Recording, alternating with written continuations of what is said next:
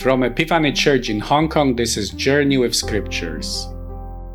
Longing to see Jesus is going to be our topic today with the connection to the Gospel.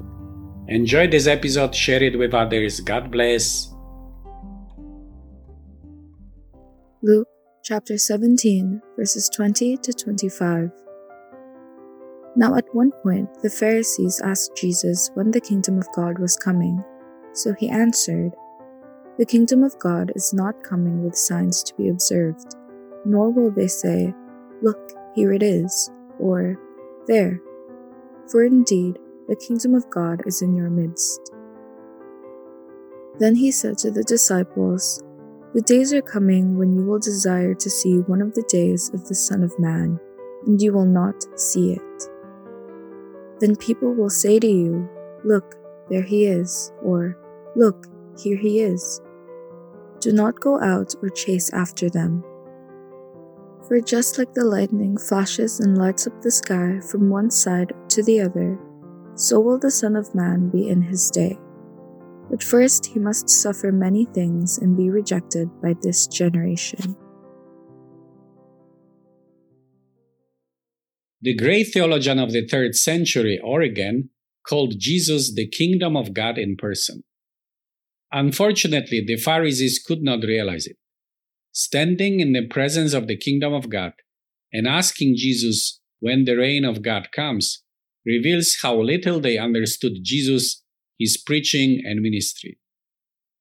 Jesus' miracles, cleansing lepers, expelling demons, healing the sick, raising the dead, and providing food for the hungry, should make them realize that the kingdom of God is in their midst. But they were expecting something else. For them, as long as the Romans ruled their land, the kingdom of God did not come.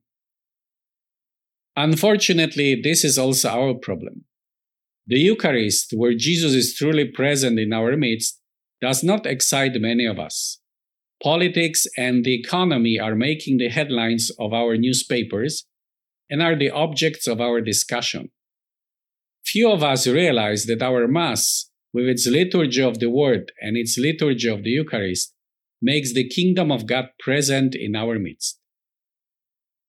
The second part of today's Gospel is addressed to the disciples and speaks about the desire to see one of the days of the Son of Man. Come, Lord Jesus, is the prayer that ends our Bible.